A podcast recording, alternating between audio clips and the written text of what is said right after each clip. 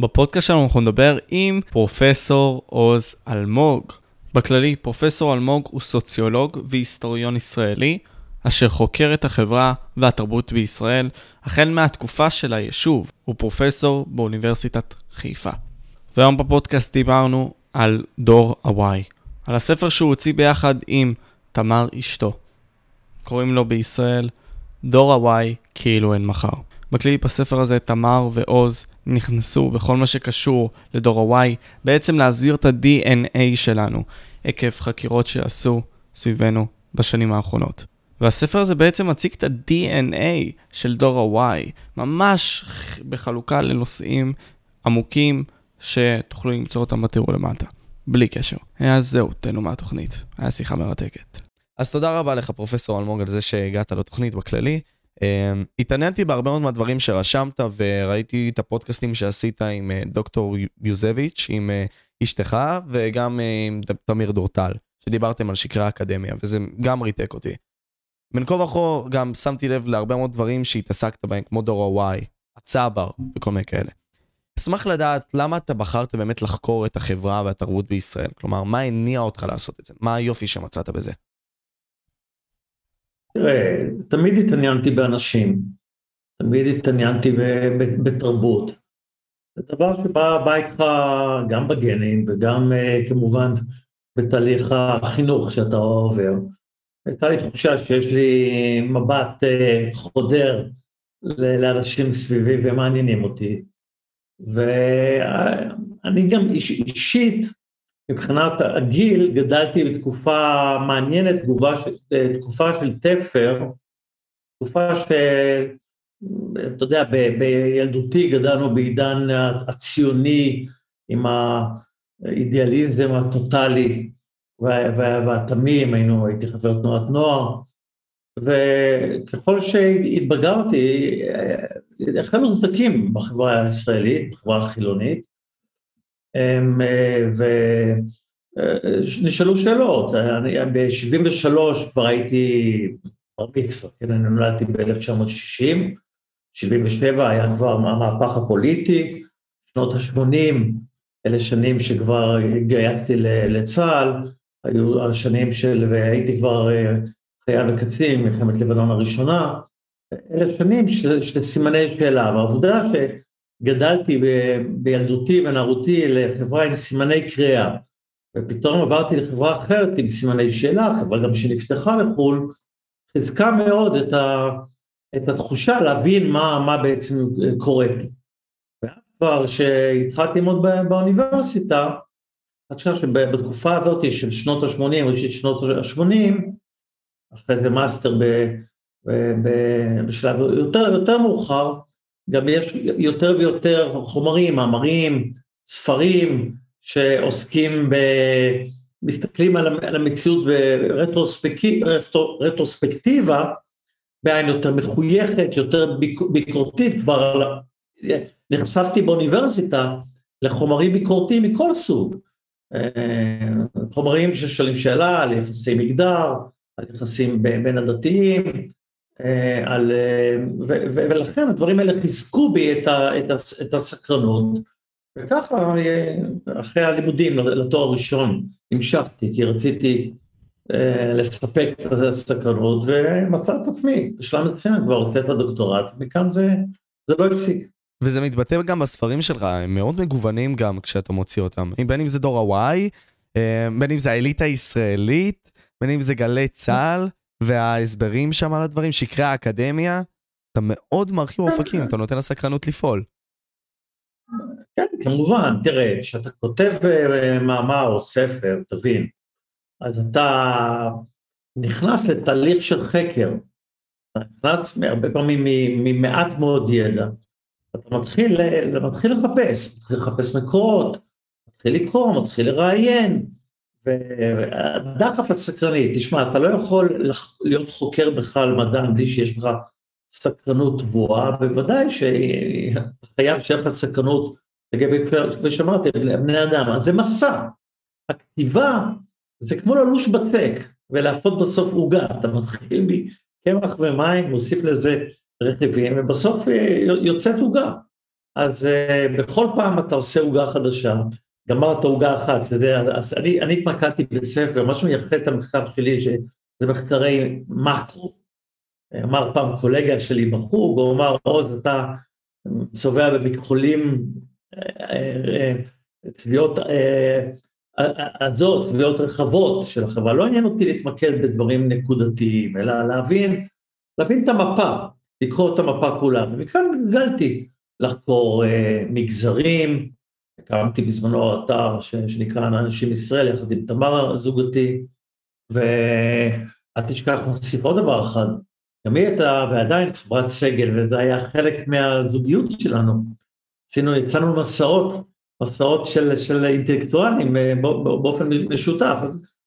אני כמובן כתבתי על מגזרים השונים בחברה הישראלית, התמקדתי בדורות, כן? מה זה דור ה-Y? זה שלב, אני חקרתי את, ה, את הצבר, את דור ה-X, שהם בעצם ילידי הדור שלי, ילידי אה, 55, 1955, 1970, הילדים שלהם הם, הם דור ה-Y, הילדים שלי, די 80 עד 1995, והיום כבר יש דור הזה, אפילו הנינים, כן, דור האלפא, שזה הילדים של, של דור Y. נכון. המחקר של, ה, של הדורות, הוא מחקר תרבותי ביסודות, אתה לא חוקר משתנים, כן, קשר בין משתנים, זה לא מחקר מעודתי, אתה צריך לקרוא חומר רקע אה, נרחב, כולל באומנותי, אם זה סרטים, אם זה תוכניות טלוויזיה, אם זה ספרים, שירים, פזמונים, זה המון המון המון חומרים כדי ללוש את זה, ללוש, לאט לאט,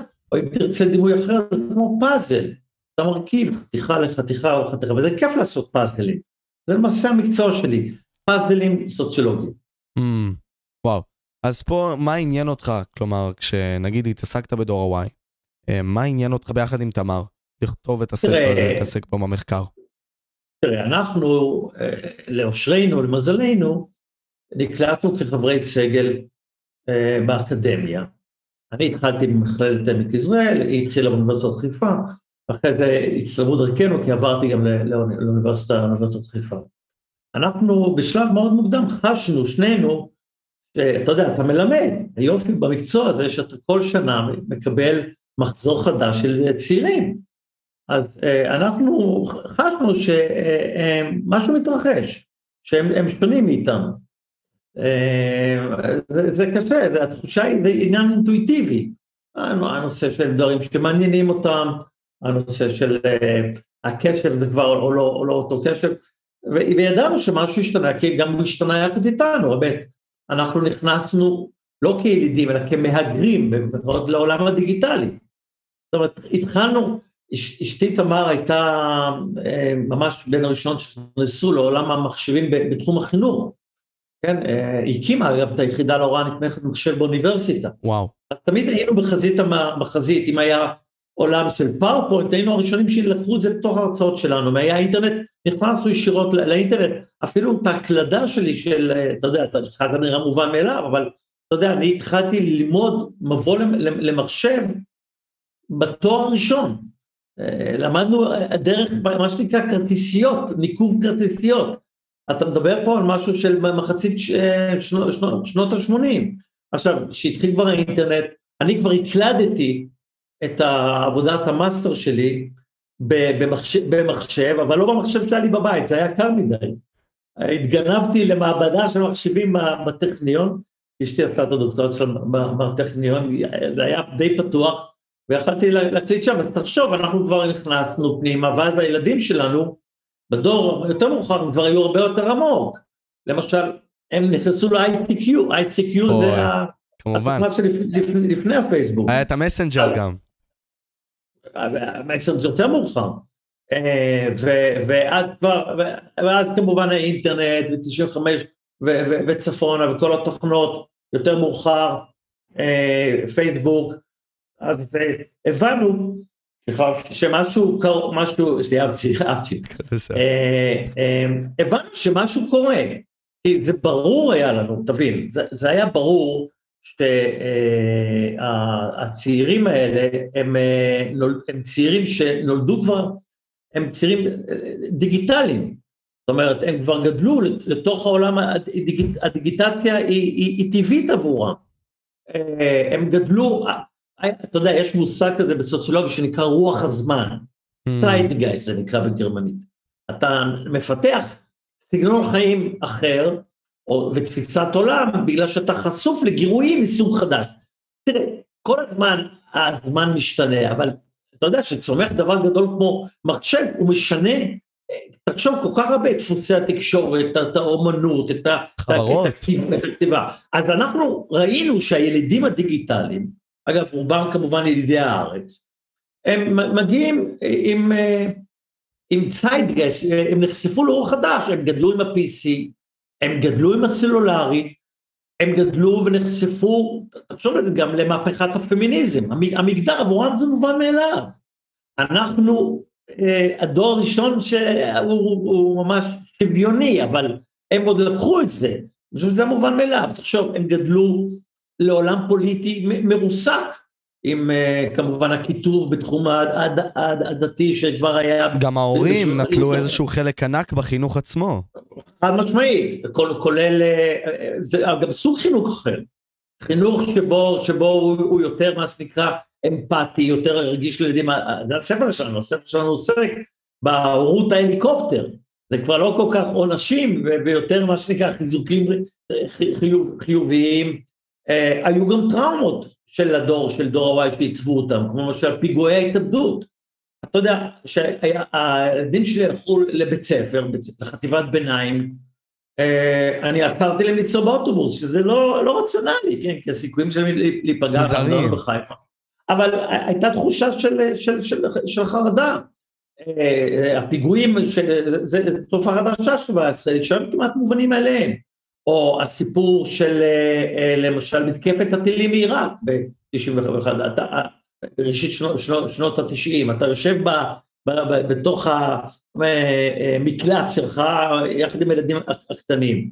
תחשוב על עוד דבר שלך מובן מאליו, הם גדלו לתוך העולם של השפע והקניות, קניונים, הקניונים זה משלי שנות ה-80, אה, אנחנו לא גדלנו עם, עם, עם קניונים. עדיין הייתה לכם את התפיסת מחסור עצמה, להם יש תפיסת שפע. הם לא, הם לא, הם חיו לתוך שפע, הם נולדו לתרבות של פנאי ובידור, משוכללים.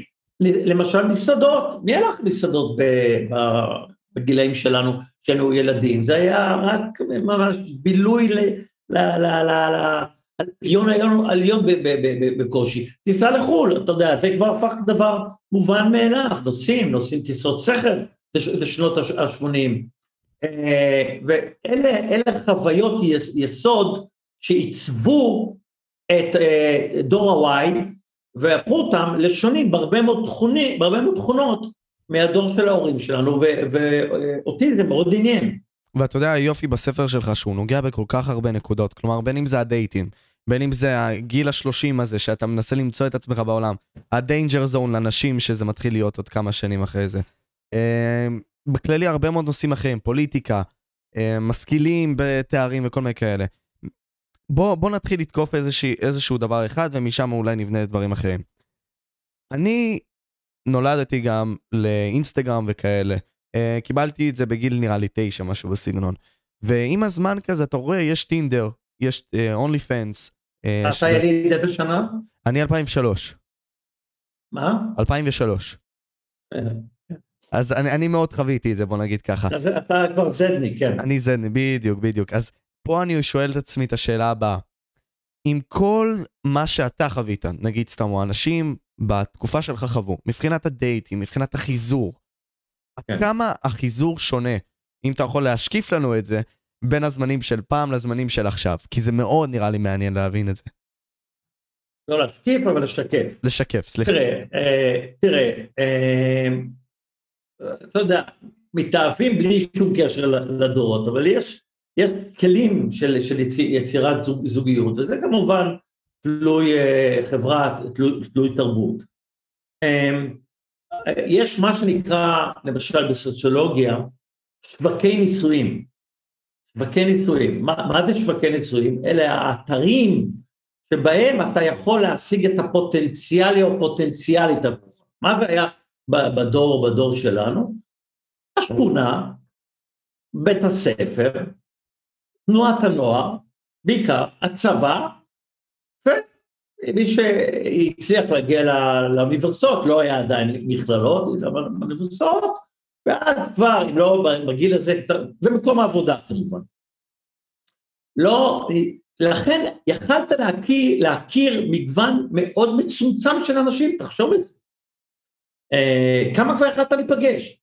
אם לא עברת את התחנה הזאתי, תחשוב, אני עברתי כמעט את התחנה הראשונה, אני בר מזל, את אשתי תמר הכרתי בגיל, בעצם כבר בגיל 16, ב... אז עדיין לא היינו חברים, בתנועת הנוער, בצופים. הפכנו לזוג בגיל 17. אבל רוב האנשים זה קצת יותר, יותר מאוחר, מכירים כמה, אנשים יוצאים איתם מזמינים. עכשיו, מה קרה, מה קרה בעצם בשלבים יותר מאוחרים, דור ה-Y עכשיו, עכשיו דור, דור ה-Z? נכנס האלמנט הדיגיטלי. דרך הדיגיטציה אתה יכול להשיג, קודם כל לראות, להכיר, שפע יותר גדול של אנשים, בין שמדובר באתרים, אתה יודע, יש אתרי דייטים, לא היה אתרי דייטים לפני שהיה אינטרנט, כן? ושלב יותר מאוחר כמובן, הפייסבוק, אתה יכול להיכנס, ללמוד על מישהי שאתה לא מכיר אותה, היא גרה, אני יודע מה, בבית שאן, היא גרה ברמת גן או בחולון, ואולי דרכה להגיד, היי, בוא, בוא, בוא, אה, אה, נכיר, נעשה די. כמובן שברגע שנכנס הגריינדר וה, וה, והטינדר, כמובן זה, סיפור, סיפור, נוס, סיפור נוסף. כלומר, אתה יכול, שמה זה פחות היכרויות צריך לומר, זה יותר היכרויות, הפך יותר אתרים להיכרויות, לצורך מפגשים מיניים. אבל אה, הפייסבוק הוא, הוא, הוא הרבה יותר, אבל תעזוב את זה, קח את, ה, את הוואטסאפ, כן, אתה יכול אה, לא רק להכיר, אתה יכול גם לשלוח הודעה, אם יש לך קבוצה משותפת, הכרת מישהי, היא נותנת לך את המספר טלפון, אתה לא רק מתקשר אליה, שזה יכול להבין, אתה לא רק שולח לה מיילים, שזה גם כן, אתה רואה אותה, ואתה יכול מה שנקרא להתחיל להתכתב איתה במאני טיים, בריל טיים, בוואטסאפ. אה, שלא לדבר גם על הרבה יותר זירות שאפשר לבלות. תחשוב, הילדים שלי כבר אה, הלכו למועדונים, המון מועדונים, מועדונים שאתה יכול לבוא, אנחנו לא יודעים מה זה לשפוט אלכוהול בכלל, זה נחשב למשהו שהוא... טאבו לא, בקטע לא, הזה. לא מומלץ לבני טובים, אבל בדור של הווייניקים הכל הפך דבר נורמטיבי, כמובן החיובי ביותר של המילה. אתה הולך, יש לך גם מסעדה, זה כבר לא יקר, יש לך בתי קפה, המון בתי קפה, זאת אומרת יש לך זירות של מפגש, יש לך ברים, תחשוב, תל אביב הופכת ל... אתה בא לתל אביב, לגור בתל אביב, כשאתה לומד למשל באזור המרכז, אתה גר בתל אביב או במעגלים השונים של תל אביב במרכז, אתה בא לבר, בבר אתה יכול להכיר המון המון אה, אה, בנות זוג, במקרה של גבר, או פוטנציאל, תחשוב על זה. אז כמה, כמה יותר אתה יכול להכיר. הבעיה היא, וזה בטח אתה תכוון יותר מאוחר, שהשפע הזה, השפע של פוטנציאל דייטים, מבלבל מאוד, אם תוסיף את העובדה שכבר יש גם מתירנות מינית יותר, כלומר אנשים, גם במובן החיובי של המילה, אנשים אומרים, אני, יש לי מפגש מיני, הוא לא חייב לחייב אותי מבחינת ההתקשרות הרגשית, היא חלק מההיכרויות, חלק מ... מ, מ אבל כמובן זה הופך אחרי זה למתחנת בשר. אגב, עוד דבר אחד שלא ציינתי, תחשוב, הפוטנציאל להתגורר ביחד. אנחנו כבר דור, בדור שלנו, כבר זה הפך למובן מאליו עבור החילונים, שלפני שמתחתנים עוברים לגור כבני זוג, לא נשואים. זה לא היה בדור גם של החילונים, כי גם לא היה אפשרויות לשכור דירה, או, או להתנייד בצורה קלה, ואצלנו זה כבר הפך להיות התקן. בדור של הווייניקים, בוודאי ובוודאי, היצע של, של, של דירות שאתה יכול להתגורר, ואז כמובן לעשות אה, ניסוי כלים, מה, מה, מה שנקרא.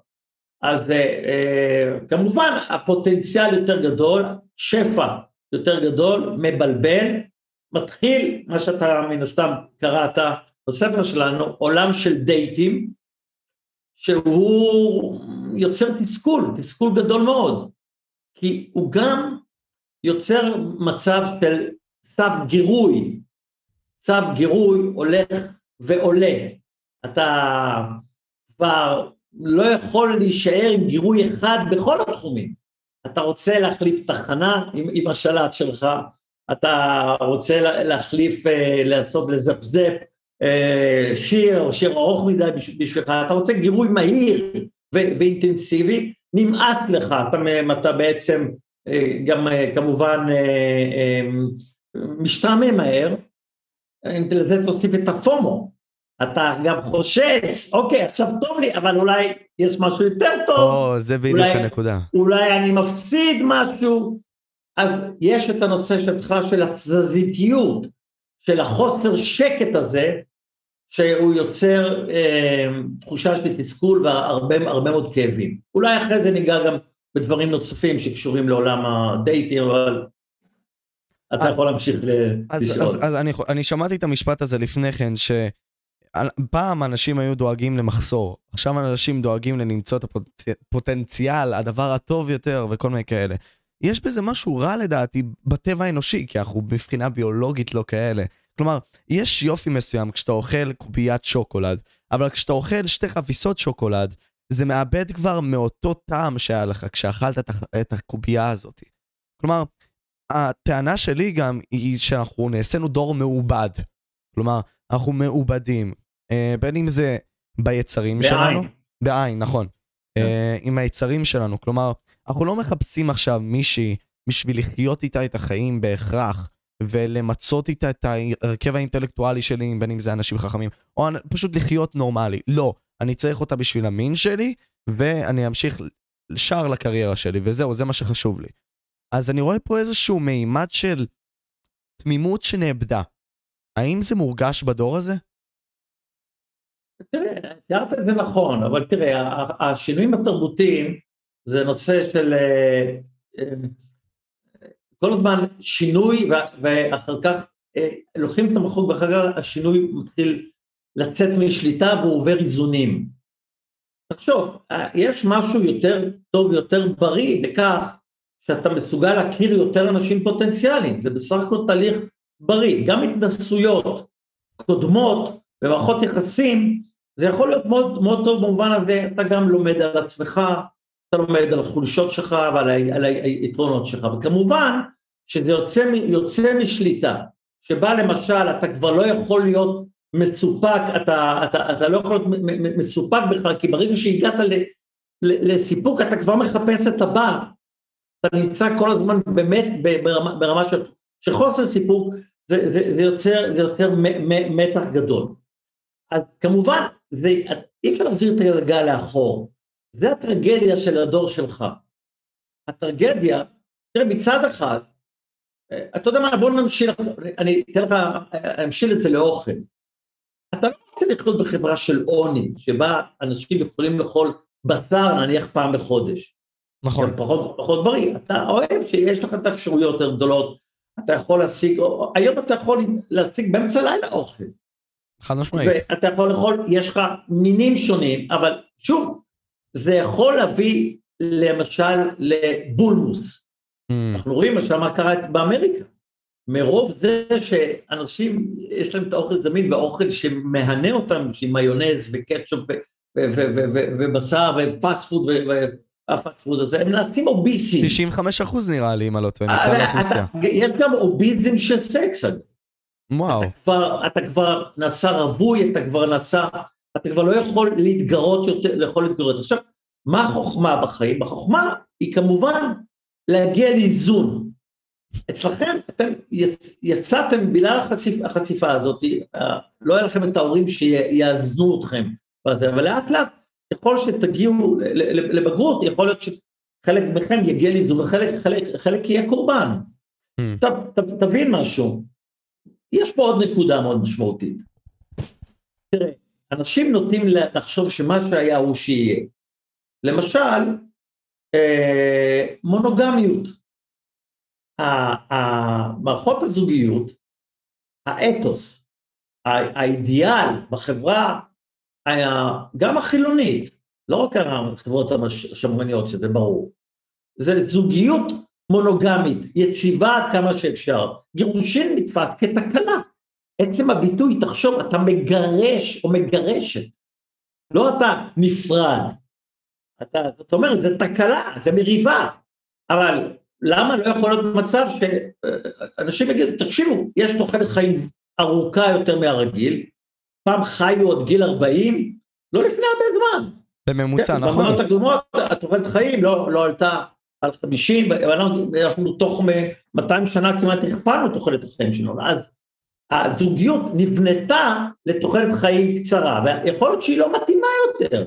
אולי כל הפורמט של נישואים או זוגיות מערכת שנים הוא, הוא בעייתי. עכשיו אני רוצה ללכת עוד יותר ולאתגר אותך, אני שואל שאלות, כי אנחנו צריכים להיות פתוחים בסוף שלו, ואולי הדור שלך, ובעצם אפילו דור קודם, אומר, תשמעו, אני רוצה להפריד בין החוויה המינית לחוויה הרומנטית.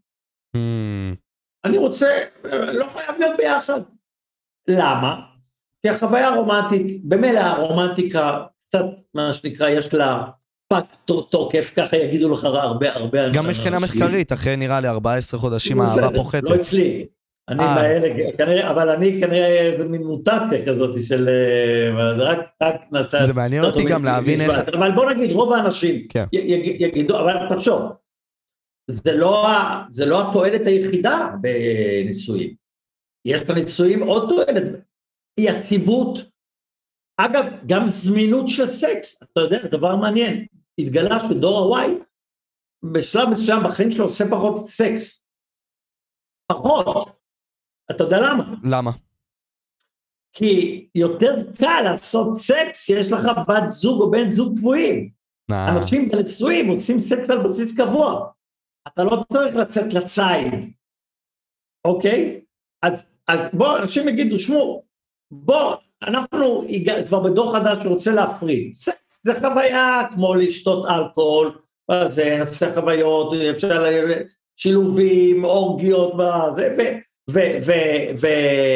וזוגיות מערכת חיים, זה נעשה באמצעות הסכמים, נשיג את היציבות שלנו, באמצעות איזשהו חוזה, שזה יאפשר לנו אולי לגור ביחד, לתמוך אחד בשני לעת זקנה, לגדל ילדים, כי תסכים איתי ששני הורים, אנחנו לא יודעים בדיוק, אבל ברור ש, שיש לך שני הורים לאורך תקופת הילדות והנערות, זה, זה, זה חשוב. במיוחד ביולוגיים. בהחלט, אלה דברים ש, שהם חשובים למנו, שלא סתם המשפחה היא אוניברסלית, יש לה, היא ממלאה פונקציות עמוקות מאוד, אבל יכול להיות שאנחנו בדרך למשפחה מפורמט אחר. אגב, זה נראה על פניו כך, עצם העובדה, עצם העובדה שהרווקות מתמשכת יותר, אה, אתה יודע שעשו אה, לא מזמן מחקר, לא מזמן הביאו נתונים, הלשכה המרכזית סטטיסטיקה, של שיעור הרווקים, רווקים יהודים חילוניים בגילאי 25-29 זינק מכמעט 30 אחוז בשנות ה-70 ל-63 אחוזים ב-2019. אתה קולט? הכפיל את עצמו. מה זה אומר? אומר שאנשים אומרים, אני דוחה את גיל, הניס... את גיל, גיל, גיל הנישואים, ותדע לך שמגיל, אה, אין עוד נתונים רשמיים, אבל מנתונים שאני אספתי, מגיל 55 וצפונה בקרב חילונים, מעל 50 אחוז הם כבר סינגלים. וואו, זה מטורף. זאת אומרת, כן, אה, זאת אומרת, האנשים שבעצם כבר אה, אין להם מה שנקרא בן או בת זוג אה, יציבים, או, או גרושים, או, או כאלה שלא התחתנו, או חלילה אלמנים ואלמנות, אז אנחנו רואים פה משהו, אנחנו רואים פה תופעה חדשה. בינתיים אנחנו קוראים לה תופעה של תקלה, תקלה, כי המוטו של החברה שלנו זה זוגיות אחת, מונוגמית, יציבה, משפחה, עם אה, הורים, שהם דואגים לילדים שלהם עד, עד, עד שהם מתים. אבל משהו פה, משהו פה משתנה. אז פרופסור... משהו אלמוג, משתנה. בוא אני אשאל אותך פה את העניין הזה, הרי אם אנחנו רואים ששיטה היא לא טובה, אנחנו מחליפים אותה בשיטה אחרת. כעיקרון, אנחנו עשינו את זה משחר ההיסטוריה וכל מיני כאלה. פה אני שואל את עצמי, אם אנחנו רואים 50 אחוז, אה, בוא נגיד ככה גירושים באחוזים, אה, באוכלוסיות שונות, או 75 אחוז, בין אם זה בקהילה הגאה, אה, קהילה הגאה בארצות הברית, סתם דוגמה. אז האם אנחנו צריכים להחליף את השיטה הרי? כי אמרת אולי לשם אנחנו הולכים. האם מונוגמיה זה לא אה, בהכרח הדבר הטוב? תשמע, אין דבר כזה צריכים. אתה לא תעשה שום דבר, זה לא שמישהו אומר, חבר'ה, נגמר הסיפור של פעם, יאללה, קדימה, התחלנו משהו חדש. זה תהליך אבולוציוני. הוא נעשה לאט לאט, בין היתר, כי המוסכמות האלה מקודשות. אנשים, תחשוב מה קרה לאנשים שנולדו להט"בים, כן? אה, אה, הומוסקסואלים, לסביות, וטרנסג'נדרים ו- ו- ו- ו- וככה, אנחנו היום יודעים שזה חלק בלתי נפרד מהחברה בשיעורים גדולים. תקופות ארוכות הם היו אומללים, אה, ראו בזה לא רק תקלה, ממש ראו בזה נסיעה. עכשיו, אנחנו בחברה החילונית, המת- המוד- המודרנית, המתקדמת, הנאורה, יוצרים נורמליזציה, אבל תשים לב, זה הדרגתי, מהמם. זה לוקח זמן, כי יש הרבה כאלה שקשה להם לעכל את זה, צריך לעגן את זה בחוקים שיגנו, זה הולך עקב בצד אגודל, ודור אחרי דור אחרי דור, אבל אם תשווה, אגב, בספר שלנו יש פרק על, על הנושא של ב- בדור, בדור ה-Y. אה, איזה דרך ארוכה הם עשו, הרבה מאוד צעירים, הם לא מבינים כמה זה היה קשה, לא חוו את החוויה הטראומטית של להיות גיי בתקופה של שנות 40, 50, 60 ו- וכך הלאה. זה תהליך הדרגתי ש, שנתקל כמובן גם בהרבה התנגדות, אבל אנחנו בסו- בתור סוציולוגים יכולים לפחות לאתר את המגמה, מהמם, את אוקיי. הקו הכללי, את החץ, והחץ, אני יכול לומר לך, זה שינוי בהחלט הדרגתי, פורמטים של מה שנקרא אה, מתווה הקשרים בין בני אדם, כל המגדרים, הזוגיות והמסגרות, מסגרות החיים המשותפות. מהמם. אז אתה אומר לי שהשוני נ- נוס- נ- נוצר בגלל הפייסבוק למיניהם, בגלל אותם מקומות שונים שמפגישים בינינו ואנחנו יוצרים גם, קונקשנים שונים. גם, גם, אבל אתה, שלא תחשוב, זה לא נעצר בזה. זה לא נעצר בטינדר ובפייסבוק. בוא אני אתן לך תחזית, ושאתה תהיה קצת אה, יותר מבוגר ואני כבר לא אהיה פה, אתה תוכל אה, להריץ את הסרט הזה מחדש. האמת שלא, זה עניין של עוד. עשר, אה, עוד, לא עוד הרבה זמן. תראה, אה. כרגע מה הבעיה עם, עם, עם, ה, עם הטינדר? טינדר הוא מאוד פרימיטיבי, לא רק בגלל העניין הזה של הסקסואליות, יש בזה משהו וולגרי גם, אולי ניגע בזה, כאילו מה אנשים מחפשים בזוגיות, אולי נעסוק בתוכניות, כי יש גם וולגריזציה מאוד מטרידה של מערכת היחסים, התייחסות לבן או בת זוג כסחורה. ו- וניגע בזה. הבעיה, הבעיה היא שזה, אתה עושה את ה... סוויץ' הזה, אתה מה זה, על בסיס מערכת חיצוני, שזה עצמו מגעיל, אבל נעזוב כרגע את הגועל, זה משתנה אחד. אתה, כדי למצוא בחורה שמתאימה לך, היית רוצה מידע מקיף עליה, מידע מקיף עליה, בכל המובנים. עכשיו, תחשוב, כבר היום יש רובוטים שאוספים עליך מידע בצורה מאוד יפה וש- ושיטתית. אתה גולש לאתרים האלה ואלה, אפשר לעקוב אחריך. בצורה, מה, מה אתה קונה? אתה, יש לך ספוטיפיי? כן, כמובן. אתה אומר כמובן. לא, אני- אני אני שומע לפודקאסטים חופשי, אז כן, יש לי, יש לי. יפה.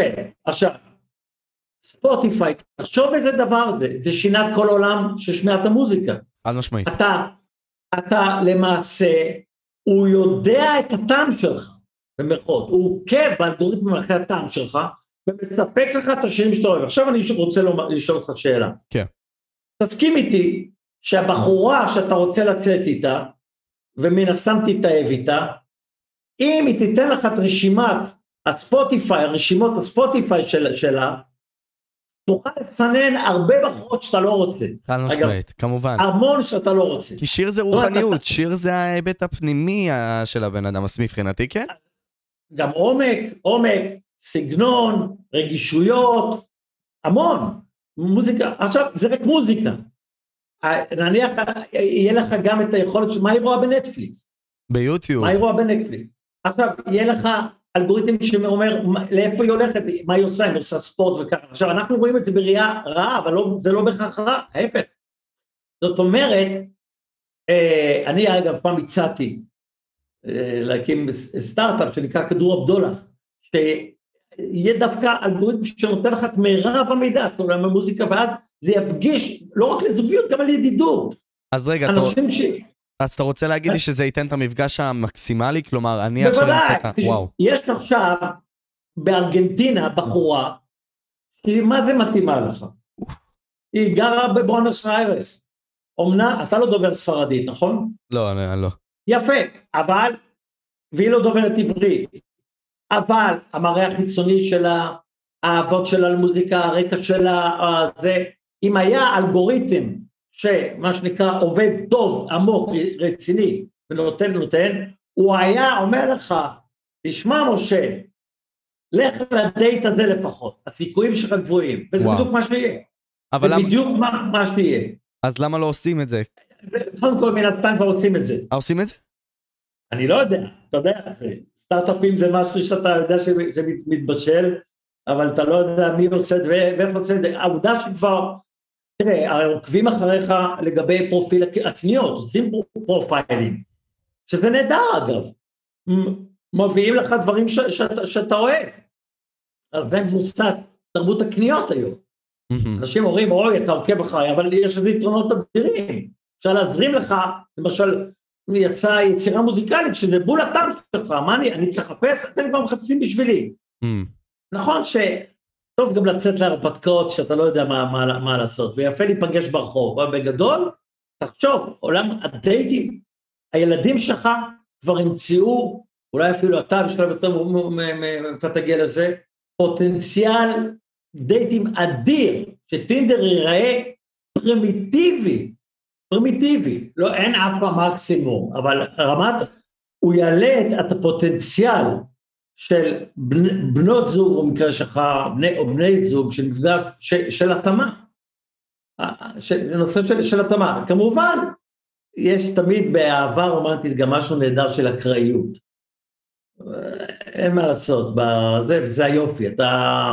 זה החץ הברק של... חץ הברק של קופידון, ככה אומרים, פוגע לפעמים באפלה, ויוצא, יוצא, במקרה נקלעת ונפגשת, וזה דבר נהדר. נכון. אבל בגדול, בוא תחשוב על זה, דייטים זה עניין של פוטנציאל מתמטי, סטטיסטי, זוגיות. אוקיי, אז אה, כמובן, אה, זה, הטכנולוגיה פועלת לטובתנו, לא לרעתנו. אז אולי בסופו של יום אנחנו נחשבים כמו שאתה ציינת לפני זה, כמו חלקיק בפאזל, כמו אותו מוצר בחנות. עצם העובדה שיכולים עכשיו לבוא ולנתח אותי סטטיסטית, גם בהתאם לכך יגרמו לכך שאני אהיה פשוט מעובד הרבה יותר. במקום שאני אהיה בתמימות הזאת, באקראיות ובדברים היפים האלה של החיים. כלומר, אני אהיה יותר מעובד. כלומר, אה, אני נגיד איוולד בגיל 15, פתאום אני אמצא, אה, יהיה לי מכשיר שיגיד לי, אוקיי, זאתי בבריטניה, היא מתאימה לך. ההורים שלך, כאלה. אתה אומר דברים נכונים, תראה, תמיד כנראה, ואני מקווה שכך תהיה, תישאר הבחירה החופשית, אקראיות. אה, ותראה, בוא ניתן לך דוגמה. אתה רוצה ללכת היום לחו"ל ולמצוא לעצמך בית מלון טוב. פעם, איך יכולת לעשות את זה? אתה, לא היה לך תמונה של הבית מלון, בקושי, לא היה לך מבקרים כמו נניח אה, ב Booking, לא, לא, לא, משנה מה, אה, ש, שנותנים לך רייטינג שהוא עוזר לך. אתה הלכת למסעדה, לא ידעת מה בכלל הרייטינג שלה, אז נפלת על מנה אחת או מנה טובה. היום, תחשוב על זה, כמה זה עוזר לך.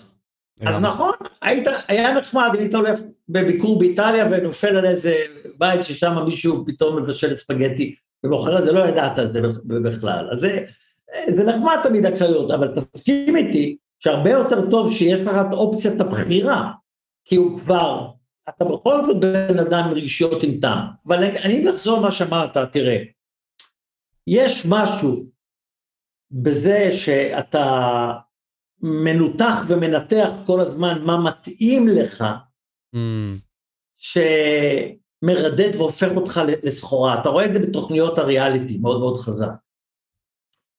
התחושה של האנשים שמופיעים שם, שבעיניי מזל... תוכניות מזעזעות, כמו אהבה ממבט ראשון, ובעיני גם לא מוסריות אגב. פשוט, גם הן מציעות שקר. אבל עצם העובדה שיש רייטינג, אנשים אוהבים את זה, כלומר, יש תשמע. רייטינג, רייטינג זה מילה שהרבה אנשים אוהבים, מה שנקרא, אה, יש להם אה, נושא, אוהבים רכילות, אוהבים מציצנות, אתה, גם אני מסתכל מתוך עניין אנ- אנתרופולוגי, גם העניין של איך אנשים בכלל מסכימים, זה מרתק, זה בכל זאת חושף אנשים, ממש לפעמים חשיפה מביכה, וכולנו מציצנים וסקרנים, אבל לאנשים עצמם, והמסר, המסר הוא שאתה צריך כביכול למצוא, לחפש את הבן או בת זוג כמו איזה סחורה, ול- ולשכלל איזה קיש- קישור כזה או אחר, זה גם סוג של, סוג של אה, מיתוס ש- שמפיצים. אתה- תשים לב בתוכניות האלה דבר שאותי במיוחד מזעזע. בגלל שאנשים פה נעשו נורא אנוכיים, נורא נרקיסיסטים, דור, דור וואי דור מאוד נרקיסיסטי, מאוד, גם זדניק, מאוד מרוכז אז כל הזמן השאלה היא, מה מתאים לי? מה, אני, אני נמצא במרכז, וה- והשאלה הזאת הם גם נחשפו לפסיכולוגיזם. כל הזמן, אני צריך לעבוד על עצמי כדי להיות אטרקטיבי, לנהל את הרושם, שים לב שכולם מוכרים את עצמם איזה מותג. אני צריך הם לשווק את מנהלים עצמי. את הרושם. זה כמו, הם כולם נכנסים לאיזה תפקיד, איזה דמות. יש בזה משהו מקומם וגם פתטי. 15 דקות של תהילה. ומח... לא, ומחפשים גם איזושהי דמות ש- שתתאים ל- ל- לזהות, כמעט תמיד זה, זה מסתיים ב- בהתר- בהתרסקות. ובגלל שכולם עוסקים במה טוב לי, מה מתאים לי, מה פגע בי, מה עשה לי, הם מחמיצים את הדבר הכי חשוב בנושא של הזוגיות, התאמה אינטלקטואלית. Mm, אתה לא רואה, כשאתה רואה את השיח ביניהם, אתה לא שומע אותם מדברים על, למשל עולם הפוליטיקה, למשל עולם של אה, מה שנקרא אידיאו- אידיאולוגיות שונות, דברו על איכות הסביבה, אולי זה מעניין, אה, מעניין מישהו, דברו על אמנות, דברו על מדע. אה, אני מאמין שאתה רוצה את בת הזוג שלך, לא רק שטובה לך ומתאימה לך ביופי החיצוני, אלא ביופי הפנימי. נכון. אתה רוצה בפנימיות, בפנימיות הזאת לא רק שהיא תאהב אותך ותגיד לך מאמי ומאמי חיים שלי וכל הדברים האלה שכבר הפכו לקלישה, אלא שיהיה חיבור, יהיה על מה לשוחח. שמת לב שכמעט לא רואים שיחות ארוכות בתוכניות האלה, נכון. לא רואים שיחות עמוקות. והמסר הוא שאתה אטרקטיבי רק אם אתה, יש לך איזה הופעה חיצונית טובה או מנייריזם טוב, והחיצוניות היא מה שמדברת. בפועל, הערובה לזוגיות טובה, עמוקה ומערכת חיים, זה קשר רוחני. חד משמעית. גם מחקרים אה, מראים את זה, כלומר. כן, אתה מפצה אתה- על הדברים, נגיד סתם אם אין לך יופי יפה, אתה מפצה על זה בדברים אחרים, שאתה מצחיק, שאתה כריזמטי, שאתה נכון, שרמנטי. חוש הומור זה דבר, בוודאי, חוש הומור יצירתיות ביחד. אה, תחשוב, לא ראינו שם כמעט שיחות על תפיסת הורות. בכל זאת, אם הם הולכים להתחתן, אה, אה, צריך להיות, מה מה אתה חושב על העולם הזה? מה אתה חושב על עולם החינוך? מה אתה חושב על עולם, או את חושבת על עולם ההשכלה? עכשיו, ברור שבמצב הזה, אתה ממצה מהר מאוד. אם הכל מתמקד ביופי חיצוני, באיזשהו מה שנקרא נוחות של הוא נחמד אליי ככה ונחמד אליי ככה ומחייך ככה וזה, אז, ברור שגם השעמום מגיע מוקדם מאוד. נכון. המפתח לזוגיות זה שהבת זוג או בן זוג לא מפסיק לסקרן אותך, לעניין אותך, לאתגר אותך, אינטלקטואלית. נכון. ותדע לך, הבעיה הגדולה של דור ה-Y, כך חקרנו, זה הנושא של השטחיות. Mm, לא ראינו אותם מדברים על ספר. על, אוקיי, על ספר לא. אז סרט שראיתם. אתה תסכים איתי אה, אם אתה יכול לדבר עם הבת זוג שלך שהכרת על איזה סרט שתפס אותך לאחרונה, או יצירה, בוא לי, האמת שקשה לי מאוד לדבר איתה לגבי הדברים האלה, כי זה, זה עניין של פשוט אי חיכוך. אנשים פשוט, לדעתי, בדור שלי, מחפשים פחות חיכוך, מבחינת אידיאולוגיות שונות, מבחינת תפיסות שונות, ועל פי כך השיחות נעשות כאלה כזה, אה, אוקיי, מה שאמרת כזה מגניב, מצחיק כזה, אבל בוא נמשיך לדבר על כל מיני דברים כאלה, כמו שאמרת, איכות הסביבה. העלית נקודה מאוד נכונה וחכמה. בוא נגיד, אה, יש את הבעיה שלנו בספר שלנו, כל אחד עם האמת שלו. נכון. לא, אגב, ללא עימותים. זה אגב, בעיה. אתה, בוודאי שזה בעיה. העימותים לא צריכים להיות להגיע לתוקפנות ואלימות. העימות, הוויכוח הוא רעש במערכת. לא, בדיוק הפוך, יש בו משהו מפרה. ואם אתה, כמובן צריך עם, עם, עם אה, כללים בסיסיים, עם כבוד, כבוד הדדי, אבל ויכוח, אני חושב ככה, את חושבת אחרת, בואי תשכנעי אותי, בואי תראי לי, לא שאת טובה במיטה, שזה זהו שאני טוב, אני רק שאני טוב איתה, שאת טובה בטיעונים, שאת טובה בשכנוע, שאת את, את טובה במה שנקרא ראייה חדש של, של, של, של, של המציאות של בני אדם, שיש בך או יש בך עומק. בלי עומק החיבור בכל המובנים הוא שטחי, זה קיץ', כל התוכניות ריאליטי זה קיץ' של הזוגיות. וזה, וזה מביא אנשים לחפש משהו מאוד רדוד ואני לא רוצה לשמוע שמרן או משהו כזה אבל ללא ספק זה אחד, אחד הסיבות לגירושים מהירים. לא שאני רואה את זה בזה, אתה יודע, שוב, לפעמים גירושים זה גם תולדה של חוש ביקורת, ודווקא אנשים שיכולים להרשות את עצמם, פעם בנות לא התגרשו כי לא יכלו להרשות את עצמם, הם היו תלויות בגברים, אבל היום הרבה גירושים מגיעים בגלל נושא של שעמום. אין חברים גם טובים להעביר איתם את הזמן. כלומר, אתה בודד. ואתה בודד עם עצמך, ואז אתה לא... נגיד, קרל יונג תמיד אומר, תפתח את ה... כאילו, תיכנס לתוך עצמך. להיכנס לתוך עצמך ולהעביר את הרעיונות העמוקים שלך ומי אתה, זה קשה. אז אתה גם במחשבה עם עצמך, אתה קשה עם עצמך, ואין לך עם מי לשתף את זה. אז אתה לבד, ואתה נכנס לדיכאון. ככה אני לפחות רואה את זה. ותדע, אחד מהערוגות ליחסים טובים זה שבני זוג לומדים ביחד. Mm. לומדים באלף אחד אפשרויות. לא דווקא בכיתה או ב... ב זה יכול להיות באלף אחת דברים, אפילו בשיחה משותפת עם מישהו הלכה או הליכה לאיזה מופע שאפשר לדבר וללמוד ממנו, או לראות סרט תעודה ביחד, או לפתור כתב חידה ביחד. אה, אה, זה, זה, זה בעצם הלימוד המשותף, השיחה, שיחה, עומק. וזה, וזה, אתה רואה, המסר בתוכניות ריאליטי הוא רדידות, אתה צריך לעבור תהליך עם עצמך, בעצם התהליך הזה אומר, אומר איך תשכלל את הצגת הרושם, איך תתגבר על אה, בעיות של מתיחות שנוצר, או תקטין את הציפיות, לא, אה, אה, אתה צריך לפתח ציפיות אחרות מאשר רק ציפיות שטחיות, שזה מה שמחנכים אותך. אז אני חושב שאנחנו חוזרים לעניין פרימיטיבי, יש לנו רגרסיה כלשהי, כלומר, אני מרגיש את זה גם אצל בני הנוער אצלי, החברים גם שהם עברו צבא. אה, עם בנות, בנות הזוג שלהם, בני הזוג שלהם נניח, הם פחות, כמו שאמרת, מתחככים, והם יותר הולכים ליצרים האישיים שלהם. דרפור, הם מנצלים אחד את השני, עשיתי את זה איתך, זהו. אני נגיד רואה איתך סרט, אבל אני תוך כדי אשכב איתך מינית. כלומר, לא נהנים מהיופי של הדבר ולא מתעמקים עליו, אלא פשוט עושים מה שהם צריכים וזהו. וזה לדעתי מה שלא שומר על מערכת יחסים יציבה. כי אז כל אחד יכול להוות תחליף. כי אין את הרובד הרוחני העמוק הזה, כמו שאתה הצגת אותו לפני כן. כן, אה, אה, אה, אבל אני אכניס לך איזה משהו אופטימי. אוקיי. קודם כל אתה צודק, אני אמרתי שהדור שלכם הוא קורבן.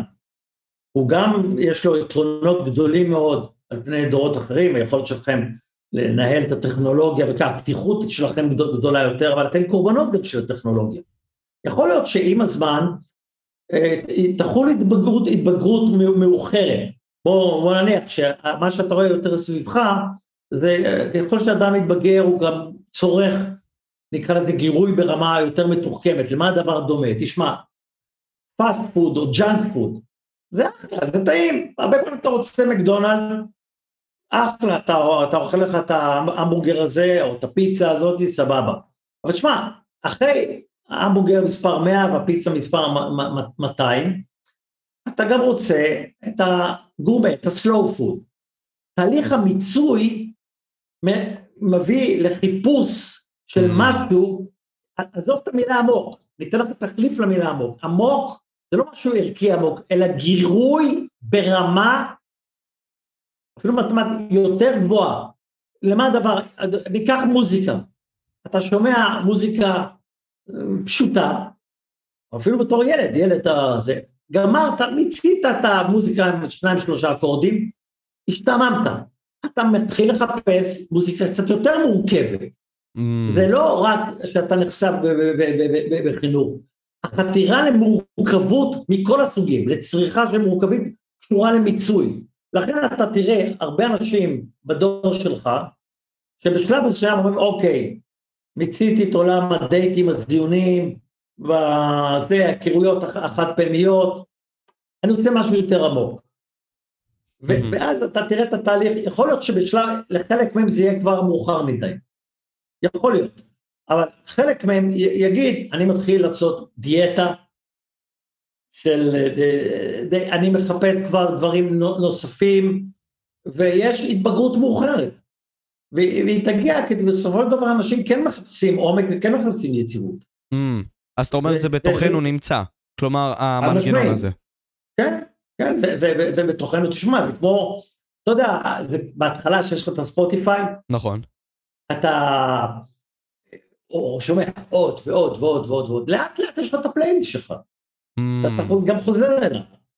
ולאט לאט אתה מתחיל למנן לעצמך, לעצמך דברים. בהתחלה אתה בולע את הכל. אתם בשלב, אתם יכולים לבלוע. אתה יודע, סקס זה היה משהו מאוד לא נגיש בדור של זמין לנגיש, כי, כי תשמע, גם בליל הטבועים וגם מה שאמרנו. פתאום זה נעשה נגיש מאוד, גם דרך נורמות. נורמות שאומר, כן, בסדר, יאללה. one stand night. סדרות טלוויזיה כבר קידמו את זה, רדיו קידם את זה, כל כן, הדברים האלה. אתה יודע, הפורנו נגיש. זה מה שפיתח את האינטרנט. בסדר, בסדר, אתה יודע, לשידורים האירוטיים מכל הסוג היה גם יתרונות, אני לא רוצה להיכנס לבעיות של עולם הפורנו, אבל היתרונות זה שאתה יכול לראות, פעם בגילנו, כשהיינו צעירים, לא יכלת לצפות בסקס של מישהו אחר. הפורנו מלא עיוותים, נעזוב את זה כרגע, אבל, אבל היום אתה יכול לצפות, לראות, וזה, יש גם, זה המון משהו educational. אתה יודע, האנשים בגלל שהגיעו לעולם, הם הגיעו עם ברורויות מדהימות. לא, לא, לא מכירים, לא ראו, לא, לא, לא, לא מבינים אפילו את המנגנונים. הבסיסים. לא. ראו שיש מנעד רחב של אפשרויות, לא דיברו על זה. כן? אה, סקס זה לא משהו אחד סכמטי, יש אלף אחד, יש בזה גם משהו של פתיחות. אז אני חושב שאחרי השפע, אחרי שבולעים את הכל, מחפשים גם משהו יותר עמוק, יותר איטי, גירוי מורכב, מורכב יותר. וואו, זו אה, תובנה מעניינת. תמשיך אותה אם אתה רוצה, אני... אתה יודע, אני, אני מוזיקאי בהכשרה שלי. ותמיד חובב ג'אז. Uh, אתה שומע ג'אז? Uh, מפעם לפעם דווקא, לא הרבה. אני, אני שומע בטהובן ובאך, אבל לא שומע ג'אז. אמרת עכשיו מילה אחרת, אני לא. אה, אבל אה, תחשוב, הרבה אנשים, ג'אז זה ז'אנר. יש ז'אנר, יש מוזיקה קלה, מוזיקה באמצע הדרך, מוזיקה כזאת. אבל זה נכון, יש ז'אנר שזה, אבל מה מאפיין את הג'אז? אתה יכול לנתח אותו מבחינה מתמטית. מבחינה מתמטית, הרי, הרי צלילים זה מתמטיקה. דור, דו דיאז, רה, רה דיאז, מי פעם וככה. עכשיו, בג'אז מופעל מה שנקרא מנעד רחב יותר מתמטי. האקורדים יותר מורכבים, יכול להראות, יכול להראות לך, המלודיה יותר מורכבת וההפתעות יותר גדולות. Mm. כי זה לא סכמטי רק, אתה פתאום מקבל דברים שמפתיעים את המבצע וגם את ה... זה שהוא שומע. כלומר, מי שאוהב ג'אז, הוא לא רק מי שנתפס לאיזה ז'אנר. ברוב מכריע של המקרים, מדובר באנשים שרמת המוזיקליות שלהם גבוהה יותר. Mm. למה אתם יותר מחוברים אליי? אני לא אומר שאם אתה לא אוהב ג'אז ולא שומע, בהכרח אתה ברמה נמוכה, לא, ממש לא. אבל אם הגעת לכך שג'אז, זה, זה אומר כבר, זה כמו שאנשים עם אוכל, תשמע, אנשים שבעולם האוכל, בשלב מסוים יש להם הבחנה בניואנסים, הם כבר רוצים מה שנקרא שהטעם מורכב, הם מרגישים טוב יותר את האומאמי, זה לא שטעם זה רק משהו אחד, אתה מפתח את זה. Mm. עכשיו, הדור שלך יצטרך לפתח גם אומאמי בתחום הזוגיות. אוקיי. אתה, להגיד, להגיד, אם אתה רוצה זוגיות עם אחת שרק נראית לך טוב, כן, יש לה גוף טוב או פנים, פנים, פנים סקסיות, אתה למעשה כופה על עצמך, בסדר, לצרוך סקס ברמה נמוכה. Mm. כי הסקס ברמה גבוהה הוא סקס עם בן או בת זוג שרוחנית אתה מתרגש ממנו. גם, וזה גם אתגר הרבה יותר גדול. הוא מסתכל עליך לא כגוף, או היא מסתכלת עליך לא, לא, לא, לא זה כגוף. סקס ברמה גבוהה, אתה אומר, לא ברמה נמוכה. תשמע, בהכרח החוויה, החוויה הזוגית במיטה היא רחבה יותר. חד משמעית. יש לה, יש לה תוספות. וזה לא שאתה יושב ומדבר פילוסופיה,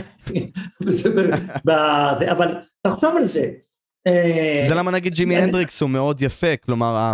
אתה מתגרה יותר, אתה מתגרה יותר מבחורה שאתה אומר, אם נדבר עלינו כגברים, בחורה שיש לה, מה שנקרא, האירוטיקה שלה היא מתבטאת גם בשכל, בחוש הומור שלה, זה גם דברים, אולי בעיקר מגרים, שהיא לא איזה קולב. Mm. כי אם היא קולב, זה, שיש לכולם את אותם חורים, בזה, אז, מה, אז, אז, אז, אז עשית אותו דבר. אז יש לך עוד פעם ועוד פעם ועוד פעם ועוד פעם, אבל פה אתה מביא, כי אל תשכח, סקסואליות זה מביא לאיזה שיא של חוויה זוגית. ברגע שאתה מתמקד רק במכניקה, אני לא שולל מכניקה כמו שאני לא שולל fast food. נכון. מותר לך גם סקס מכני. אבל זה מה שמייצרים לא- עכשיו, בובות. אני, בסדר, סבבה, זה בסדר גמור. Mm. אבל אם אתה מסתפק רק בסקס מכני, כמו שמותר לך גם לאונן, ונחמד מאוד, זה מבורך. אבל אם אתה מכור לאוננות בלבד, החמצת. אתה, מבחינה מינית, אתה, אתה, אתה בעצם נמצא על סקאלה, סקאלה יחסית, יחסית אה, נמוכה. אז אני נותן לך פה כלים להבין שיש, הגירוי הוא עניין של מורכבות, והאדם באופן טבעי, טבעי, אדם בחברה מחפשים גירוי יותר ויותר מורכב. Mm. ואני יכול... אני אופטימי. אתה אופטימי. אז כן. אם נגיד במישור הזה, ונרחיב עליו עכשיו, הרי ככל שאנחנו מתקרבים יותר לטבע, ככה אנחנו כבני אדם ממצאים יותר את עצמנו. Uh, בין אם זה אמרת עכשיו המכני, שזה פחות טוב, uh, בין כה וכה נראה לי שזה נכון, ככל שאתה עושה את זה יותר מכני, ככה אתה יותר מדוכא גם, uh, בתור אדם, כי אתה מתרחק מהטבע שלך. אז ממה אתה רואה על הדור הזה, דור, דור ה-Y, שהוא יותר מדוכא יותר משאר הדורות שהיו לפניו? שמה הוא? יותר מדוכא, כלומר הוא בדיכאון יותר. תראה, יש לו דברים שהוא הוא, הוא, הוא, הוא שודרג ביחד לדורות אחרים. הוא פתוח, הוא פתוח יותר וסובלני יותר מבחינה מינית. זה יתרון גדול מאוד. הוא יותר מתנשא, מתנשא בסמך.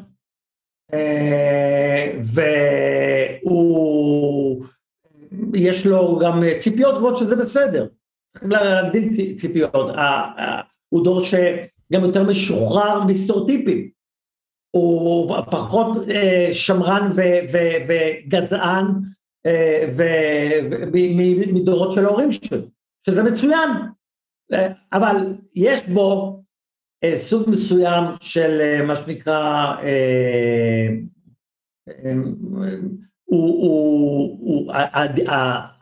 העצב, הדיכוי, הוא בא מנושא של של השפע. תחושה אצל, אצל רבים זה שאני תקוע. Mm, אני תקוע, אני תקוע, אני, אני בתוך, בתוך לופ, אני כל כך מכור לגירוי המהיר והאינטנסיבי, שאני לא מצליח להגיע לסיפוק פיזי ולכן גם לא לסיפוק סיפוק, סיפוק רוחני. זאת אומרת, אני משועבד, משועבד, משועבד לגירוי, אני לא, לא הגעתי לאיזון, לאיזון הנכון. וזה הסוד של החיים. צריך להגיע לאיזון בכל, גם, גם באוכל, גם בשינה, גם בקריירה. בקריירה לא לעבוד, לא להיות וורקוליסט. אז uh, אני חושב שבתחום הסקס נוצר סוג של וורקוליזם, זה קואליזם. התמכרות כלשהי. התמכרות שהיא מאמללת. נכון. היא מאמללת וחוסר שקט, תחושה של פומו, חוסר שקט ומכניקה ותחושה של חוסר שקט הזה והתחלופה מהירה יוצרת חוסר, חוסר עומק. אז יש יתרונות, היתרונות זה השפע, אמרתי, נכון. אסונות, דיבר, דיברנו על זה וצריך להגיע לאיזון. אז צריך מבחינת... להגיע, להגיע לאיזון. מבחינת... יציבות זה דבר נהדר. מהמם. אגב, אתה יודע מה הסוד הח- החיים בכלל? מה הסוד בכלל. החיים בכלל? הנוסחה, אוקיי. אדם צריך יציבות ושינוי. את מפעם שניהם לפעם. אתה צריך. מה היא האיזון ביניהם? זה. סוד, אגב, זה דבר שמתאים גם לכל אדם, אבל בוא נגיד, אתה נעשה מאושר בחיים, שיש לך את שניהם במינון נכון. ב- ב- אצל- ב- אצל- אצלך, בדור שלך, יש שפע של שינוי, לשנים בני זוג, וחסר באיזון. אמ, לא היית רוצה להגיע לד- לדור של סבא וסבתא שלה עם איזון, אבל לא היה שינוי. אמ. אז אתה אומר לי לשחק אה, עם פרספקטיבות, כלומר, אם אני עכשיו מרגיש, מרגיש כל הזמן מונוטוני, אז בין אם זה ללכת עכשיו לספורט ולעשות מרתון, ופתאום אני מרגיש את התחושה הזאת של ה-low, אבל זה נותן לי פרספקטיבה ל-high, אז פתאום אני משחק עם אותן פרספקטיבות, כלומר, אני נותן לעצמי להרגיש ב-high, אבל אחרי זה משחק ל-low, ואחרי זה מ-low ל-high, וכל מיני כאלה, כלומר, לשחק עם זה. בפירוש, אה, זה כמו שאתה משחק עם כל דבר שאתה צורך. אתה רוצה להיות עם קריירה טובה ומעשירה ומאתגרת, אבל אתה לא רוצה להיות וורקוליסט. אתה יודע איך- זה- תשמע, זה לא פשוט. גם זה- עניין לא של לשים. גבולות, כי בסופו של יום גם נכון. בעיד, בעידן של האינטרנט זה כאוס. כי יש הרבה מאוד. מידע, ואנחנו, אתה יודע מה, בוא ניקח את זה ככה. יש את קמפוס אייל, זה נותן לי את האופציה למוקס, אה, דוקטור יוזביץ' הכיר לי את זה. פתאום התחלתי לראות קורסים שם, אבל לפני כן, לא הייתי בכלל יכול לחשוב לעצמי שיש דבר כזה. אז יש את כל המידע הזה, אני רוצה להיות סקרן, להגדיל את עצמי והכל, אבל אני לא יושב על זה. למה? כל פעם יש גירוי אחר. יוטיוב, ספוטיפיי, פייסבוק. אז אתה צריך לדעת, תראה, זה כמו שאנשים ממליצים לעשות מדיטציה. מה זה מדיטציה? זה יכול לך לשבת בשקט, אה, זמן קצוב, ולנקות את המחשבות. מהמם. באותו רגע. אנשים אומרים, תשמע, אתה לא יכול להיות הזמן בראש האואר בתוך, המוח. אתה יכול לא- לומר, אני, מה שנקרא, יש גירויים שאני בוחר לעצמי להתמקד בהם, ומתמיד בהם. למשל, לקרוא ספר או סרט, ארוך, אבל יש כאלה שאני לא רוצה, אני רוצה גירוי, גירוי קצר. אתה צריך להח- להחליט ולראות, להיות כל הזמן בתשומת לב, האם לא, מה שנקרא, אה, אה, אתה השתעבדת, אה, צריך לדעת איך באמת ל- ל- לאזן, זה לא, זה לא קל. לכם זה יותר קשה מכל אחד אחר. דווקא בגלל שכל הזמן יש, יש גירוי, אבל אתה תצטרך בסוף, בסופו של דבר להחליט. אגב, זה נכון, נחזור לזוגיות.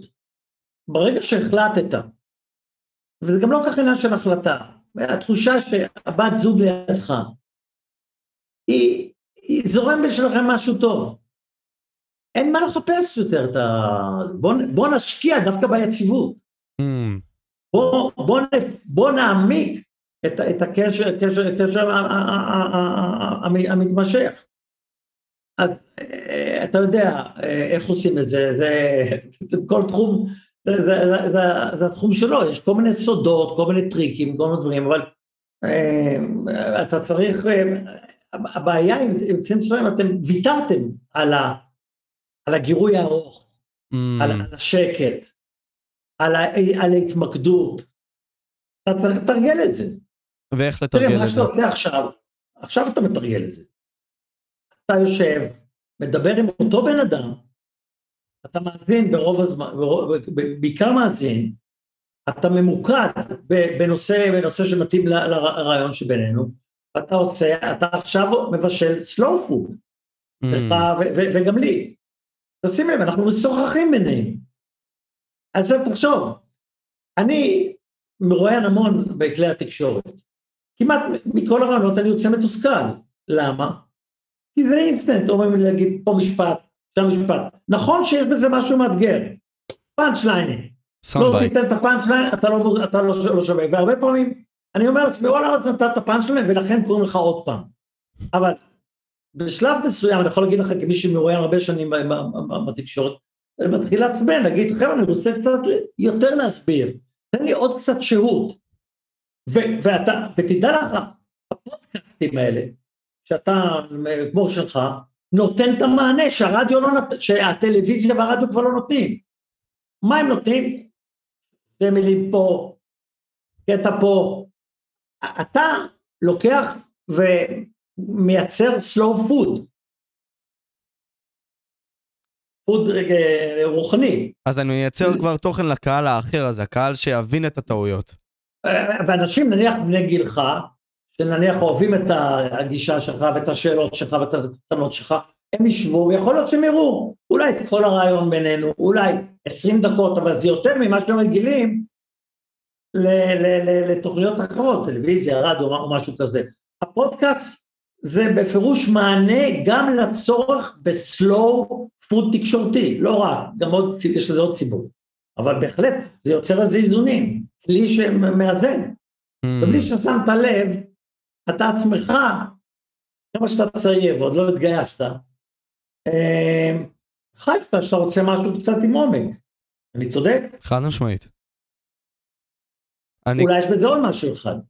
אתה יודע שיש לך סמל סטטוס של עומק, כי אתה כבר מה שנקרא מנהל את הפודקאסט של, שלך, ואתה יודע שהבנות זוג, או בני זוג, לא משנה, הזוגיות שיהיה לך בעתיד, זה יהיה חלק מהתדמית והרזומה במובן החיובי של המילה. נכון. אני בן אדם שאתם יכולים לראות, יש מאחוריו איזה מפעל שיש בו גם תוכן. בלי שאתה יודע, כל, הרבה דברים נעשים באופן, באופן אה, תת- תת-הכרתי. אגב, העובדה שאתה עושה עכשיו פודקאסט, גם מביאה אותך, או הביאה אותך לזה שאתה עצמך מאזין לפודקאסטים, סיפרת בעצמך. נכון. אתה צרכן של סלואו פוד. כי אני רואה את התהליכים קורים, ואתה יודע, ההתנגדות של החיים קרתה לי בשלב מוקדם של החיים, ויש כאלה נערים שגם חווים את זה, ואנשים צעירים בלי קשר, ואז, אתה יודע, כמו שאתה אמרת, ואני עכשיו ברטרוספקטיב מסתכל על זה, ואומר שזה נכון מאוד. כלומר, יש אנשים עכשיו שיסתכלו על זה בבית, ואולי עוד חמש שנים יבינו שמה שהם עושים עכשיו זה לא נכון, וזה תמיד ככה. אז תמיד יש את האפשרות ליצור משהו חדש, ולענות למענה הזה. זה יפה. וטוב שחידדת לי את זה. נכון, ותראה, ואני אגיד עוד משהו שגם לאלה שצופים צופים בנו. אם אתה, אם אתם בוחרים ל, ל, לעסוק במשהו עמוק, בגירוי מורכב, כמו שאמרנו, לא משנה מכל סוג, זה יכול להיות סרט, ספר, טלוויזיה, טל, טלוויזיה, ציור, לא, לא משנה מה, אתה, אתה, אתה מתמסר למשהו שיש בו עומק, הסיכוי שלך לזוגיות טובה ומערכת חיים עולה. וואו. ככל שתהיה אדם מעמיק יותר, ככל שתתעניין בדברים מורכבים יותר, ככל שתתרגל את העיסוק בדברים מורכבים ותצרוך יותר דברים מורכב, מורכבים, הסיכוי שלך ליהנות מכל סוג, ממערכות היחסים, בהכל, מכל גירוי, מאוכל, ממוזיקה וכל זה, יעלה. אנשים משכילים, במובן, במובן, במובן הזה יש להם פוטנציאל הנאה וגבוה יותר, וגם זוגיות גבוה יותר. אנשים שטחיים, הזוגיות שלהם שטחית. Mm. ואתם רוצים זוגיות מעמיקה? תהיו אתם, אנשים מעמיקים. אבל פה ישנה התנגדות כלשהי, כי ישנו את המשחק הזה שעכשיו קורה, בין אם זה בחיי הדייטים והכל. כלומר, להיות אתה זה לא מספיק, אתה צריך לשים את ה... אתה יודע, להוסיף לעצמך איזשהו משהו, משהו חיצוני לא, כזה, משהו מגניב כזה שיוסיף לך, אה, ואז להתחיל עם אותה אישה, כי אתה לא מספיק. כי אם אתה תהיה אתה באמת, ולא תשחק בחוקי משחק האלה של הדייטים, אתה תיקבר. כלומר, נשים לא ישימו לב אליך, או גברים לא ישימו לב אלייך. זה טעות. כן? אולי, אולי בשלב הראשון, בשלב הראשון, בקטע של האקדמיה, אתה תהיה אולי דחוי. אבל מי שינצח בסוף בתחרות זה אלה שמה שנקרא דווקא אומרים, אני, אני לא נכנס למשחק של, משחק הזהויות האלה, השטחי והקיצ'י. זה, זה כל הסיפור, עד כמה אתה יכול להיות נון קונפורמיסט. Mm. נון קונפורמיסטים משלמים הרבה פעמים קורבן, אבל קורבן זמני. קורבן זמני. אתה רוצה ליישר קו עם הנושא הזה של האינסטנט, עם הקרנבל הזה, התחפושות, אתה רוצה להיות כל הזמן תחפושת בזה, אתה בסוף תזרק. אתה תסבול, אתה תהיה אומלל. אז אתה אומר לי להיות כן. מקיאוולי וליישם את הפנים השונות הללו זה לא קונספט טוב למערכות יחסים. לא, זה, זה, תראה, אני לא שולל את זה כמשחק. בכלל לא. שתבין, אגב, שלא תבין שאני מדבר איזה היי קלצ'ר, אני למשל צרכן ספורט, אני צופה במשחקי כדורגל שעות ארוכות, אני חולה ספורט. ואני רואה בזה עומק. אגב, יש גם בקיץ' הרבה פעמים כיף, כיף, יש עומק.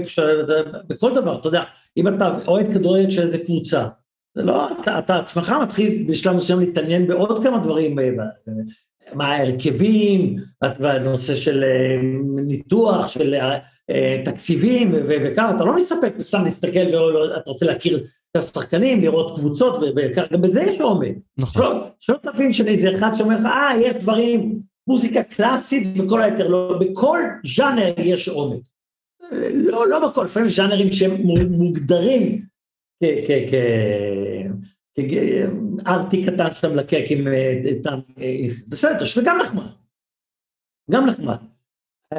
אני לא אומר, גם לא צריך רק לחפש כל הזמן, יש גם משהו כיפי בצזיות, גם, גם לצרוך משהו שהוא גם נמוך, זה גם נחמד, זה גם חלק מהגיוון, זה לא, גם, אז, אז אני, אני אומר, לא, גם ל, ל, ל, ל, ל, לעשות סקס נניח אה, שהוא חפוץ וכל, אני לא שולל את זה, אבל רק, רק דבר כזה, רק במישור הזה, ואל תשכח, יש עוד דבר אחד, מי שמתעסק עם הנושא הזה של התחפושות, של המעלה הפנים, של הרושם, תמיד מתישהו מגיע לאזור של החוסר מוסריות. זה אגב, דיברנו על זה בספר. אתה מגיע, אתה יודע, הגעת לדייט, זרקת, אתה אנשים שלזה עוזבים באמצע, משאירים את הבן או בת זוג עם, עם פה פעור. מה עשית בזה? זה אקט אנוכי, תחשוב על זה. הנושא הזה של האינסטנט הוא הרבה פעמים ביטוי מזעזע של אנוכיות. אנוכיות. אגב, זו הסיבה שאני גם רואה בריאליטי דבר מזעזע. לקחתם, אתם מנצלים פה את החולשה של אנשים. הם באמת מאמינים, הרבה יודעים שהם אומרים נעשה את התהליך, אבל הם בסופו של דבר בשר טרי. הפסיכולוגים האלה שנותנים, בסופו של דבר נותנים יד לציבור, אתם בסופו של דבר ישחקו הנערים והנערות לפנינו. אבל אתה מבין, אנשים לא מבינים את זה, זה העניין, שיש אנשים פסיכולוגים שזו כל הקריירה שלהם, לפרוץ לאנשים למוח בכדי להעביר איזשהו מסר. זה רע מאוד, זה רע מאוד. תשמע, אני שוב, שוב, שוב אומר, באוכל, אם אתה אוכל אינסטנט, אתה בסוף משמין ורע לך. דברים שטחיים תמיד מושכים אותך גם לדברים רעים במובן המוסרי. לניצול, לעיוורון, לחוסר רגישות. כן, לקחת, להכיר בחורה או בחור לערב אחד, בסדר, זה יכול לעשות גם בהסכמה. עשינו בסדר, עשינו one night stand, וואי, יופי. בשביל הכיף, בסדר. אבל במקרים רבים זה להתייחס לבן אדם שעומד מולך בחוסר אנושיות. זה תמיד מוביל אותך לכיוון הזה. רגישות אנושית, איפוק, זה, זה גם מפתח ללמידה מוסרית. Mm-hmm. זה מה שמטריד. זה לא רק שרע להם, הם אומללים כי הם כל הזמן מחליפים ומעמידים פנים ולובשים תדמיות וממצים מהר. הם אומללים כי מי שלא מוסרי, מי שנכנס לזון הזה, לאזור הזה, אזור של בעיות מוסריות, זה חוזר אליו. זה חוזר אליו. אתה מה זה בסוף אהבה? אהבה זה ביטוי אלטרואיסטי. אהבת אמת. אנשים שלא מסוגלים להגיע לאהבת אמת, להתמסר, לבטל, ל, ל, ל, לתת מעצמם, זה לא לאהוב, אגב זה גם מסר שהיום המסר, תאהב את עצמך, אתה שמת לב את המסר נכון, הזה? נכון.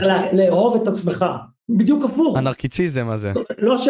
לא הייתי אומר, כי צריך לדעת לאהוב את עצמך, זה חשוב, אדם לא יכול לאהוב אחר אם הוא לא אוהב את עצמו. אבל אנחנו מדברים בצורה קיצונית.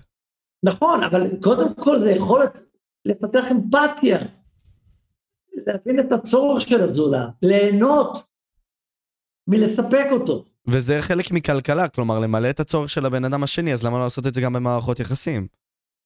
וזה כן, משלים אותך. אז אם אתה, אם, אם אתה מסתפק בזוגיות אינסטנט, אז אתה בסוף גם, אה, לא רק שלא תהנה, אתה תגרום עוול. קודם כל, כל הנושאים שדיברנו עליהם ממש מעניינים. והם כל כך קשורים לעתיד של העולם הזה. ואיפה אתה רואה בעצם אותנו?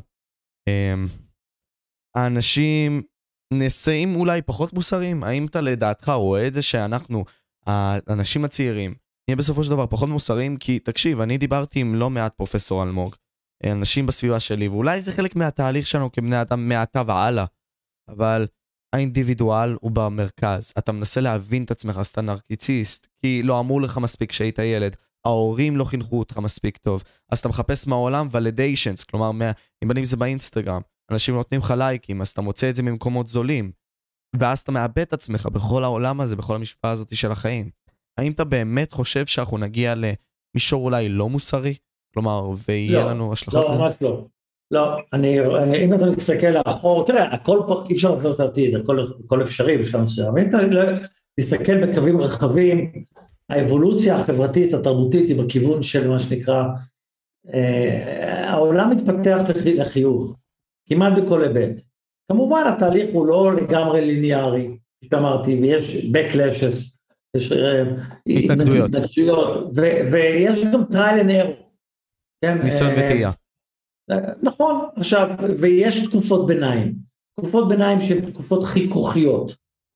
אני אמרתי, הדור שלך הוא דור של קורבן של תקופה חיכוכית. בהרבה, אפשר לקחת לא מעט היבטים, אה, הדור שלך יותר מוסרי מדורות שקדמו. למשל, יחסי מגדר. אה, למשל, פחות, אתם יותר פתוחים מגדרית. תחשוב תפיסה של אה, להט"בים, היא עברה נורמליזציה, אתם לא רואים בזה אישיו, אפילו המון, אל תשווה לדעות הקדומות שהיו פעם בתחום הזה.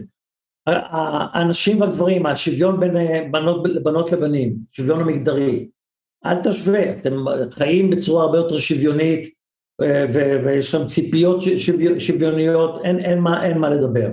אתם אה, יותר, אה, אפשר לומר, משתפים, יש לכם יכולת שיתופיות רבה, רבה מאוד, אתם מש, משתפים אחד את השני, ושיתופיות זה דבר מאוד מאוד חשוב לדמוקרטיה.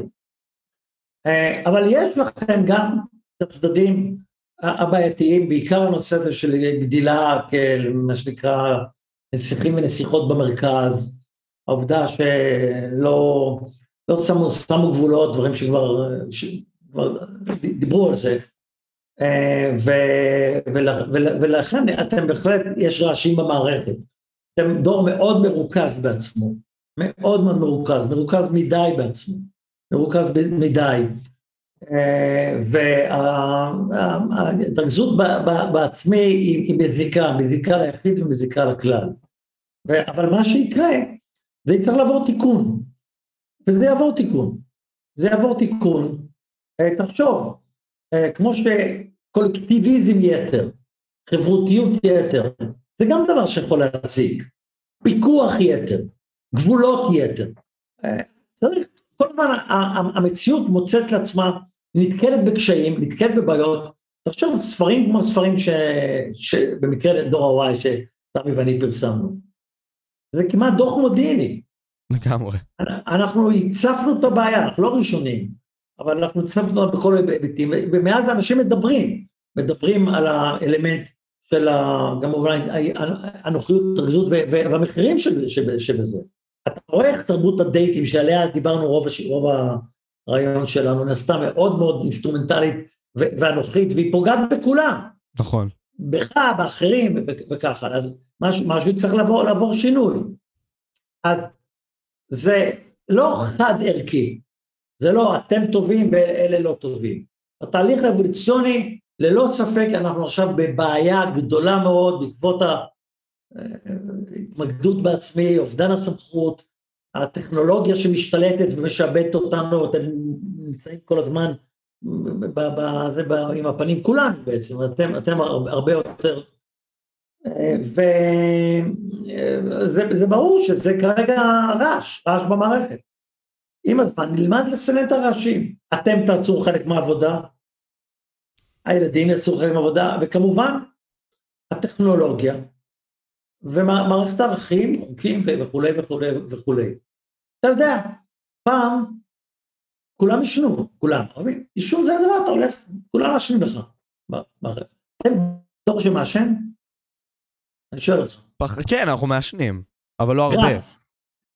גראס. כן, אבל גם מעשנים סיגריות, יש עדיין את זה, כמובן. אבל מעט. אבל לא בכמויות של פעם. נכון, חד משמעית. פעם היו ממליצים הרופאים לעשן את זה, כי השחפת, זה יפתח את השחפת. יפה, למה? קודם כל אתם כבר נחשפתם לנזקים הבריאותיים, ב' יש כבר מה שנקרא רגולציות, אתה לא יכול לשבת בכל מקום, אז בכל מקרה אתה לא יכול להיות עם החפיסה שלך, זה כבר לא סמל סטטוס, מי יודע מה, פעם הגבר עם המלבורו זה היה סמל סטטוס, היום לא, אז הנה לך דוגמה, עישון כן פתר הרבה בעיות, בעיות של לחץ, בעיות של סטרס, היה לו גם אלמנט חיובי, אבל בשלב מסוים הבינו ונטרלו את זה. נטרלו את ה... זה גם... אז עכשיו אנחנו עוסקים באיכות הסביבה, מה, אתה תוריד את המפעלים? אתה תצל אותם? לא, אתה שם על הערובות מסננים. אתם דור שמחזירים יותר. נכון. תדע לך, יותר מחזירים מכולם.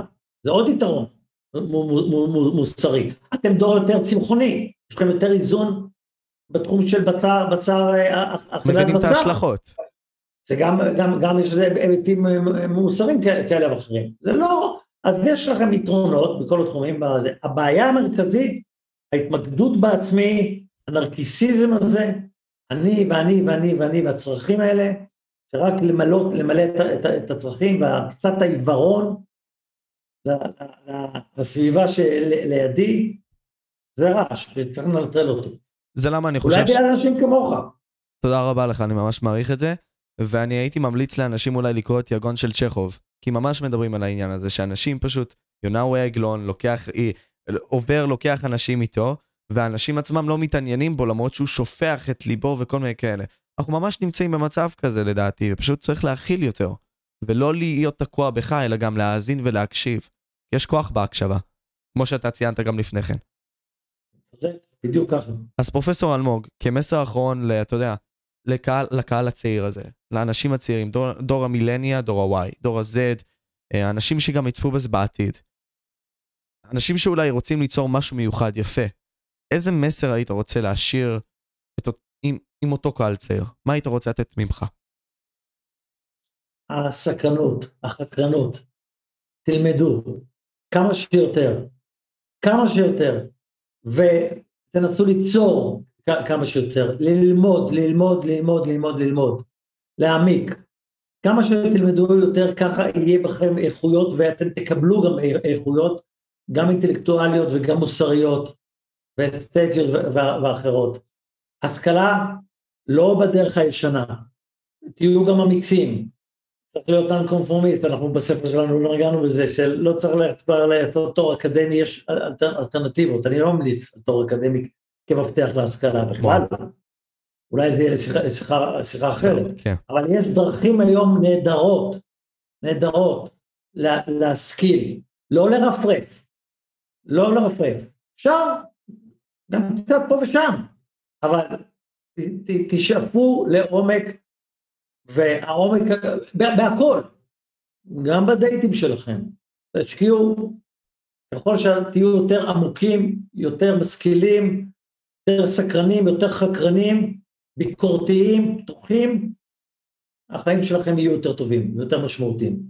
זה מסר מדהים, כל העניין של העומק, וכל ההבנות שיצאו מהפודקאסט הזה יכולות להיות משמעותיות בכלי כל מי ששומע, ואני מאוד שמחתי להביא אותך פרופסור אלמוג, ומקווה לעשות איתך עוד כאלה, כי באמת היה מדהים. תודה רבה לך, ממש מעריך את זה. תודה רבה לך, תודה לך. וזהו, אני הייתי משה וויטוק פודקאסט, וזה היה פרופסור עוז אלמוג. אה, בכללי, כל הלינקים הרלוונטיים לפרופסור אלמוג יהיו בתיאור למטה, בין אם זה לדברים שהוא הוציא, בין אם זה לאתר שיש לו ולתמר, almogs.org, שיהיה גם למטה בתיאור. אז זהו, תודה רבה לכם, וביי.